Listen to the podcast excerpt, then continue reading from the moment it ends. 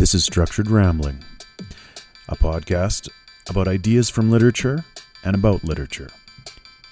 Episodes can focus on a single text or a theme from multiple texts. My name is Paul Sonstaby. Welcome.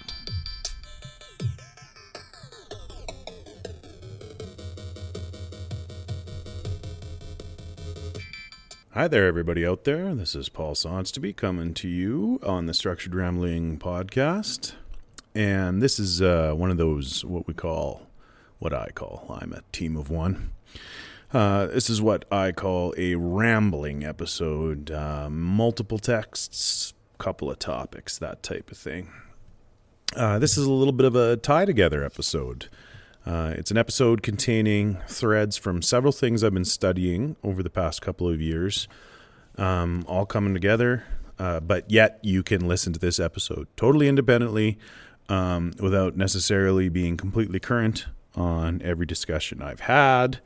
Uh, I try to make these standalone episodes. I will make references to things I have said in other episodes, but it is not a, hey, this is a this isn't Dallas. If you missed yesterday, last week, you don't have to know whether Bobby's dead or it was all a dream. I really was bugged by that recently.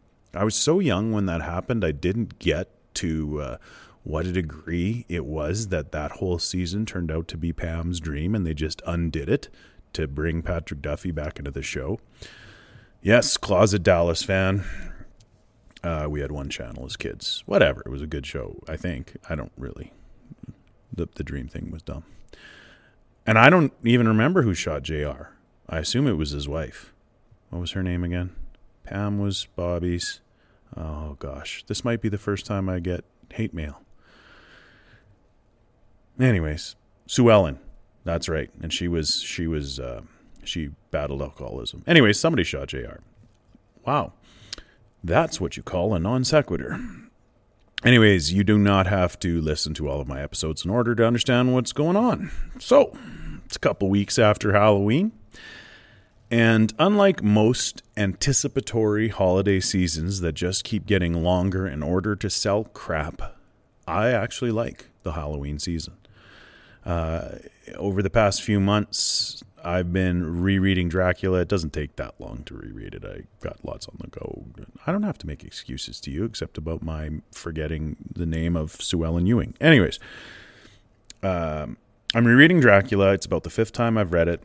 And maybe after this, at some point, I'll give you a full episode on it. It sure does deserve that. But for now, I want to consider some of the, the roots of modern and by modern I mean past 130 years or so, horror, and uh, their source in the ancient, and and their adaptations.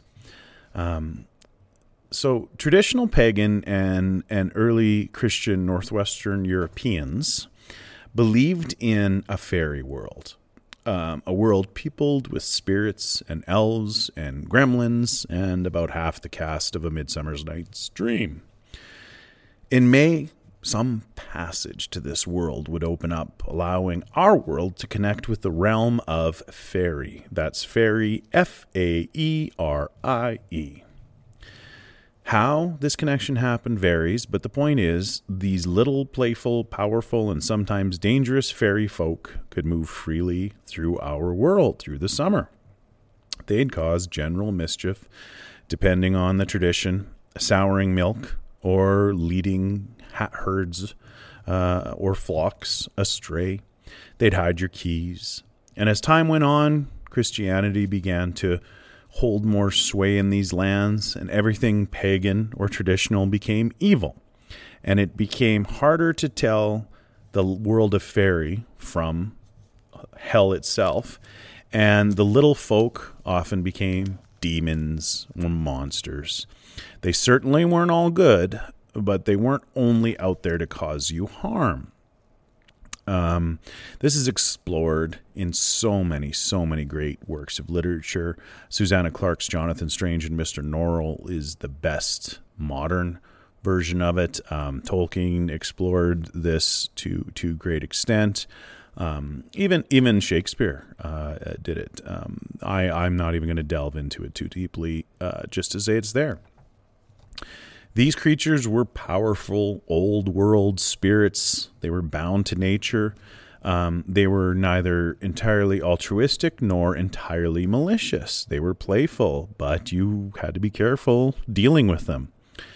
Um, the bridge or tunnel or Venn diagram with fairy would close at the end of the summer, shutting emphatically before the holy All Saints' Day of November 1st. The creatures of fairy would have one last big night out before this hallowed day, and that evil little night on the eve of All Hallowed became known as Hallowed Evening or Halloween with the apostrophe. Little wicked creatures would play one last trick on you unless you had some treat to send them away. This threat of the unknown was usually tied to the natural world. In A Midsummer Night's Dream, all the chaos happens when the lovers and the mechanics leave the city. The natural world is where Puck and the other fairies can play their tricks. It's untamed, it's dangerous. It's in the earlier times, it was out to get you. It was primal.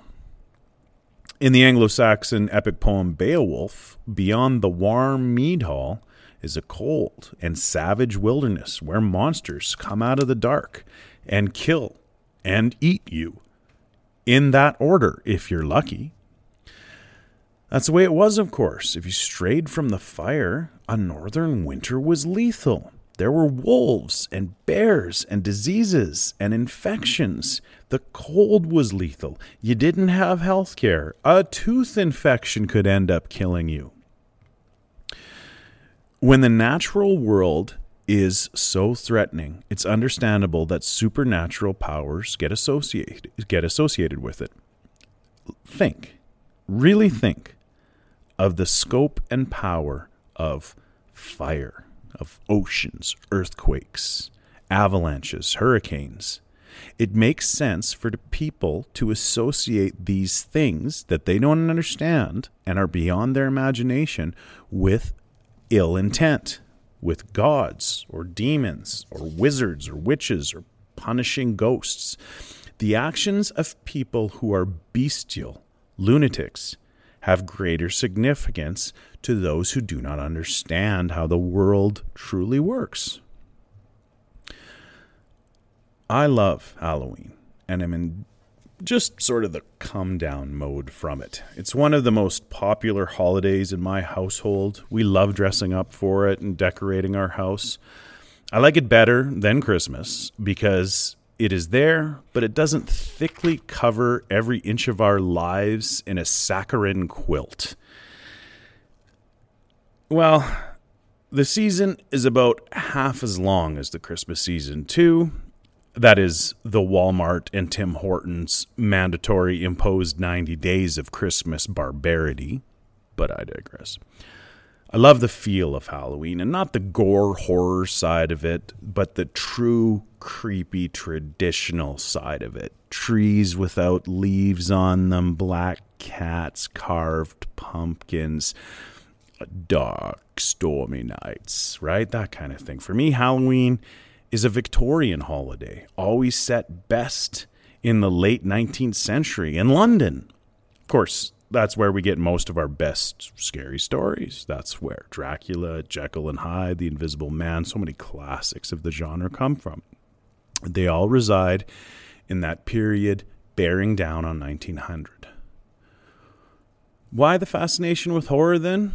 Why for then? Why at that time? Well, that time was a zenith of human development and thus anything that harkened back to our primal fears and superstitions um, would create a nice little juxtaposition against the advancement of the end of the 19th century, uh, juxtaposing it with the untamed prehistory, right?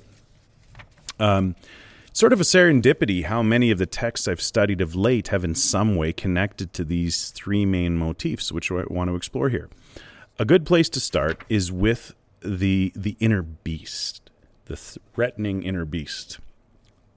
So, in a recent podcast on Beowulf and Michael Crichton's historical reimagining of it called Eaters of the Dead, which became the film The Thirteenth Warrior, um, I talked about how each of these texts plumbs the very understandable medieval fear of things that go bump in the night and have pointy teeth.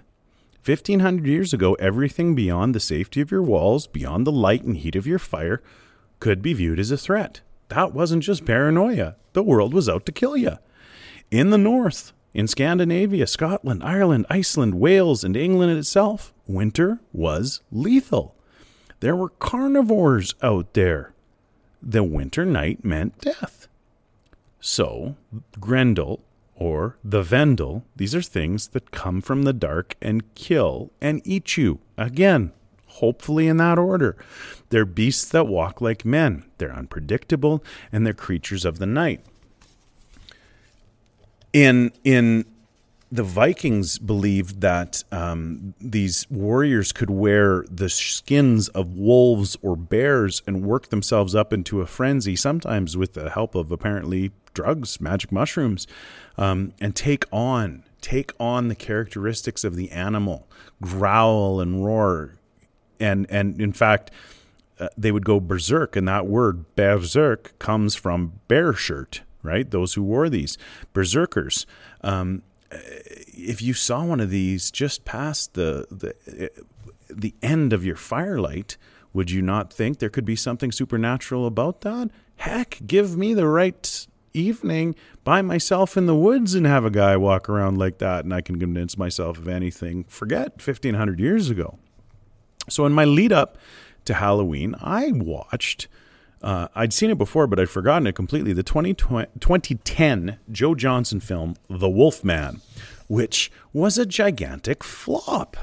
But it bears out in the rewatch. It's a movie that I didn't mind this time. It does a lot of things right, but it does enough things wrong, and it was a total mess in how they put it together and how it like they re-recorded the soundtrack and budget issues and blah blah blah. So it killed it at the time. But it, you know, it's okay to see again. The things that are right is the placement in late 1800s England, Victorian gaslight horror, as it should be. This is in honor of the perfect setting. This film is lovely. It's got gorgeous cinematography. It is a late October watch, however.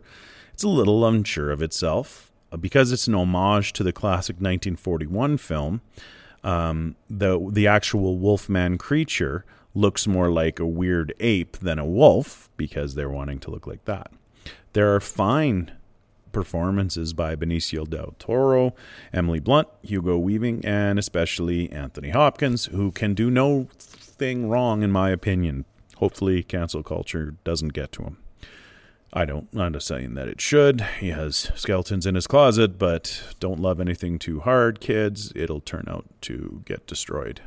I miss Kevin Spacey, although I could never look at him the same way again. But this idea of the man who becomes a wolf, and it's maybe even louder in Dracula, plays with our primal fear. A man who behaves like a beast, especially under the effects of a full moon. He's a literal lunatic tick, but he's something more.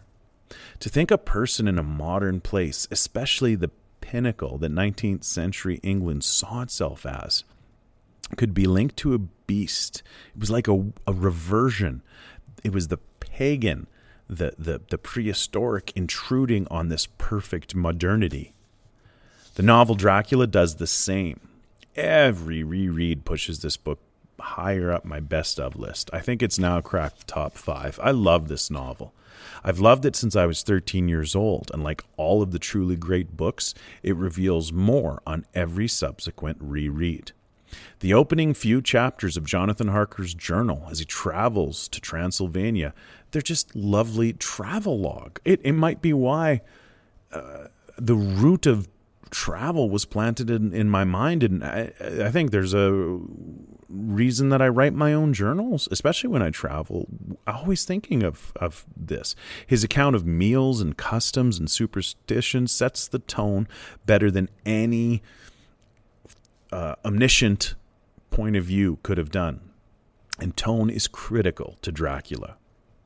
Harker is a Brit. He's an ultra modern Londoner who doesn't go in for this superstitious mumbo jumbo. Um, he's traveling into Eastern Europe, uh, a, a, a, less advanced part of the world than London in the in 1897. He's essentially going back in time, and as he moves deeper into the land, he moves closer to the primitive, to the past man. Not only is Count Dracula a devil, his powers are elemental. They're bestial in nature. It's not happenstance that the creatures Dracula is most associated with in the book, the bat and the wolf, that they are two of the most frightening creatures in the wild. A flying, blood sucking rodent, a thing that should not be, and your basic fairy tale villain. The vampire is a gypsy play on the werewolf and on the man in beast form, a man given over to his most basic nature, killing and eating, and, for Dracula, also lusting. Do not miss, and I'm sure I I'm sure I'm not the first to tell you that Bram Stoker was using Dracula as as uh, an analogy for sexuality, right? He he he pierces the flesh of his victims, right? His his main weapon is a phallic symbol.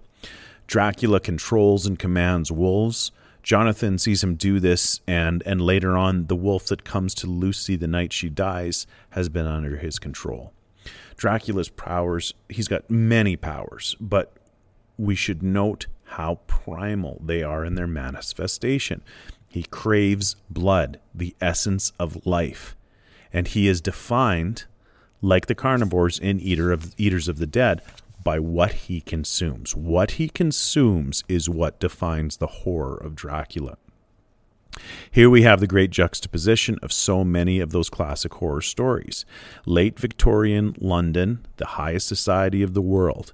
It appeared that this mighty empire had at last surpassed ancient Rome as the greatest achievement of, of humanity.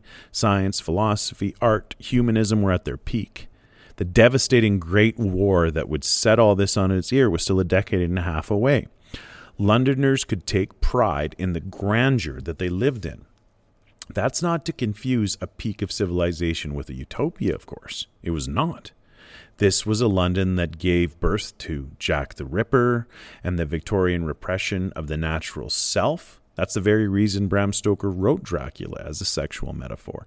The, the way the Count seduces and penetrates his victims, ripe young women usually, is es- explicitly the act of sexual conquest. It's fascinating then to read Dracula not in the historical context, but as a contemporary in that ultra modern 1897 would have read it. We forget this. Um, we forget to read these books as books of their time rather than historical records for us. I'm I'm currently uh, composing a, a, podcast that I'll I'll do for you in the next couple of months on the grapes of wrath, and um, I'm reminded about like John Steinbeck was writing about the Oklahoma migrant crisis as it was happening. That novel was published as that crisis was happening, and and yet we look at it as this depression historical novel. Dracula is not a historical novel, even though it's fantastic. It's it's not it's not intended to be anything but a current novel in 1897. Um, Van Helsing, Dr. Seward, Jonathan Harker, Quincy Morrison, and, and Arthur fight the Count using modernity. He is a demon of the old bestial world, and they have science. Something to keep in mind when reading Dracula is not that it's 124 years old, but instead that it was published in 1897 on the brink of this 21st century, after more than 60 years of the stifling, emotionalist, neutered reign of Queen Victoria. One of Stoker's chief motivations in publishing the book was presenting its pure voluptuousness, which would have been vulgar to the Victorians and note what a hit it was to them as well. The heroes of the novel are modern men and women. They're cutting edge. Jonathan writes in shorthand. Uh, Mina uses a typewriter. She types up all of their journals. Mina's my favorite character in the book. Dr. Seward and Lucy record their journals into the first sort of recording equipment phonographs. Van Helsing performs blood transfusions to try to keep Lucy alive, although you have to sort of avoid the fact that they don't check or know about blood types while they're doing this. She just gets pumped full of lots of people's blood. Um, but a contemporary reader would have seen much of this as almost science fiction. And so it was like the future bat- battling the ancient past. This was the time of Jules Verne and H.G. Wells, um, of the first good science fiction and the praise of modernity. The heroes used their modern tools to fight the demon from the old backwards east, a primal creature, um, the dark side of nature. Dr. Jekyll experiments with science, but pulls out his more bear side, a lusty, violent beast. The wolfman of the film I was talking about is a primal creature, a descendant of Cain, like Grendel is in Beowulf. Magic and mayhem set loose on the streets of London. H.G. Wells' Invisible Man quickly turns to carnal and primal desires and acts once he feels he can act without consequence because nobody can see him, but it drives him mad. There are old, basic demons juxtaposed against this pinnacle of society. Is it any wonder Jack the Ripper murdered and maimed prostitutes, women who traded in our most basic coin, our desires, our carnal vices, and he butchered them with a fine knowledge by studying, apparently, modern anatomy. In Dracula, the Londoners are so modern that they must rely on the wisdom of the old and older world, the wisdom of Abraham Van Helsing. He presents how they must approach Lucy and take Dracula himself as a scientific process. One could almost believe that vampirism is not magical, but just a new and deadly disease they've discovered. The way he applies the scientific method to proving it and then proving it to the other men in doubt and then raising the bar and killing the vampire, it's almost as if it's a novel taking superstition and rolling it into science. The late Victorians have never been beaten for their presentation of traditional horror. This is because they were told and probably believed until the Great War broke out and erased their optimism and most of a generation. They considered themselves the best version of human existence thus far, the greatest society of all time, the true successor to ancient Rome. Like Rome, though, Civilization for 19th century Britons couldn't erase what lay beyond those gas lamps, just out of sight of the heat and the fire. The primal, the horrific, the unknown was not erased, and the base nature of humans could not be suppressed. These texts showed that the things that go bump in the night are never really gone. They just keep calm and carnal on. I want to thank you for listening today. And if you enjoyed my podcast, please feel free to give me a rating and review. Episodes come out at the beginning and middle of pretty much every month. Have a great day.